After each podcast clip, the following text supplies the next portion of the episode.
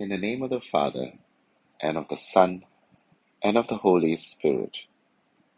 Cleanse my heart and my lips, Almighty God, that I may proclaim your gospel worthily. The Lord be with you. A reading from the Holy Gospel according to Luke. Jesus came to a village, and a woman named Martha welcomed him into her house. She had a sister called Mary, who sat down at the Lord's feet and listened to him speaking. Now, Martha, who was distracted with all the serving, said, Lord, do you not care that my sister is leaving me to do the serving all by myself? Please tell her to help me. But the Lord answered, Martha, Martha, he said, you worry and fret about so many things, and yet few are needed. Indeed, only one. It is Mary who has chosen the better part. It is not to be taken from her. The Gospel of the Lord.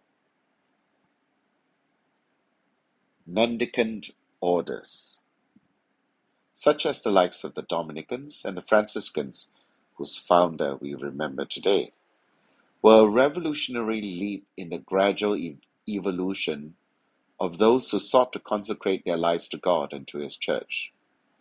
Both the Eremitic, the Hermitage, and the Cenobitic, the monastic way of life, prior to the advent of the mendicant orders, meant that those consecrated to God had chosen a life of prayer and contemplation with limited engagement in the world.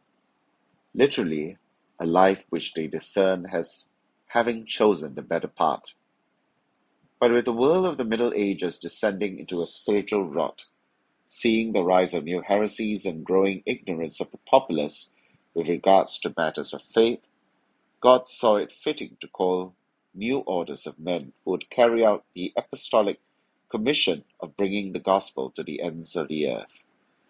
These congregations were not to be confined to the cloister, but instead live amphibious lives, both in the world but not of the world. They seek God as contemplatives, living lives of prayer and study, but only because they have been given a job, the preaching of the gospel. This, in fact, reflects something that is true more generally of humanity. We are made to inhabit one world in two ways as animals simultaneously rational and spiritual, the highest in the order of material creatures, and the lowest in the order of spiritual beings. Yet these two dimensions are not in competition but peacefully complementary. This is why we live, as the Nicene Creed puts it, in expectation of the resurrection of the body, and not merely in the mortality of the soul. Our prayer life roots us more deeply in the world, which, despite its scourging by sin, is nonetheless the world in which the truth about God can be and actually is revealed to us. Note that our prayer life does not and should not insulate us from our responsibilities in the world. We find God in the world, not by going beyond or behind the world as we have it. This is why we should see the example of the two sisters in today's passage as one which is complementary rather than in conflict. Our Christian life should never be reduced to a simple choice between emulating Mary or Martha, that is, between prayer and doing good. We are called to do both. And this should be the model of every Christian life. A man should first seek God and desire to be with Him.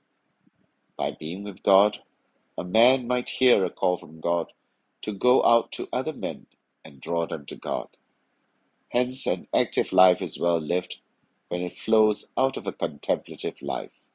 And there cannot be a purely active Christian life absent of any contemplation. Therefore, every Christian should be both Martha and Mary. In the name of the Father, and of the Son, and of the Holy Spirit. Amen.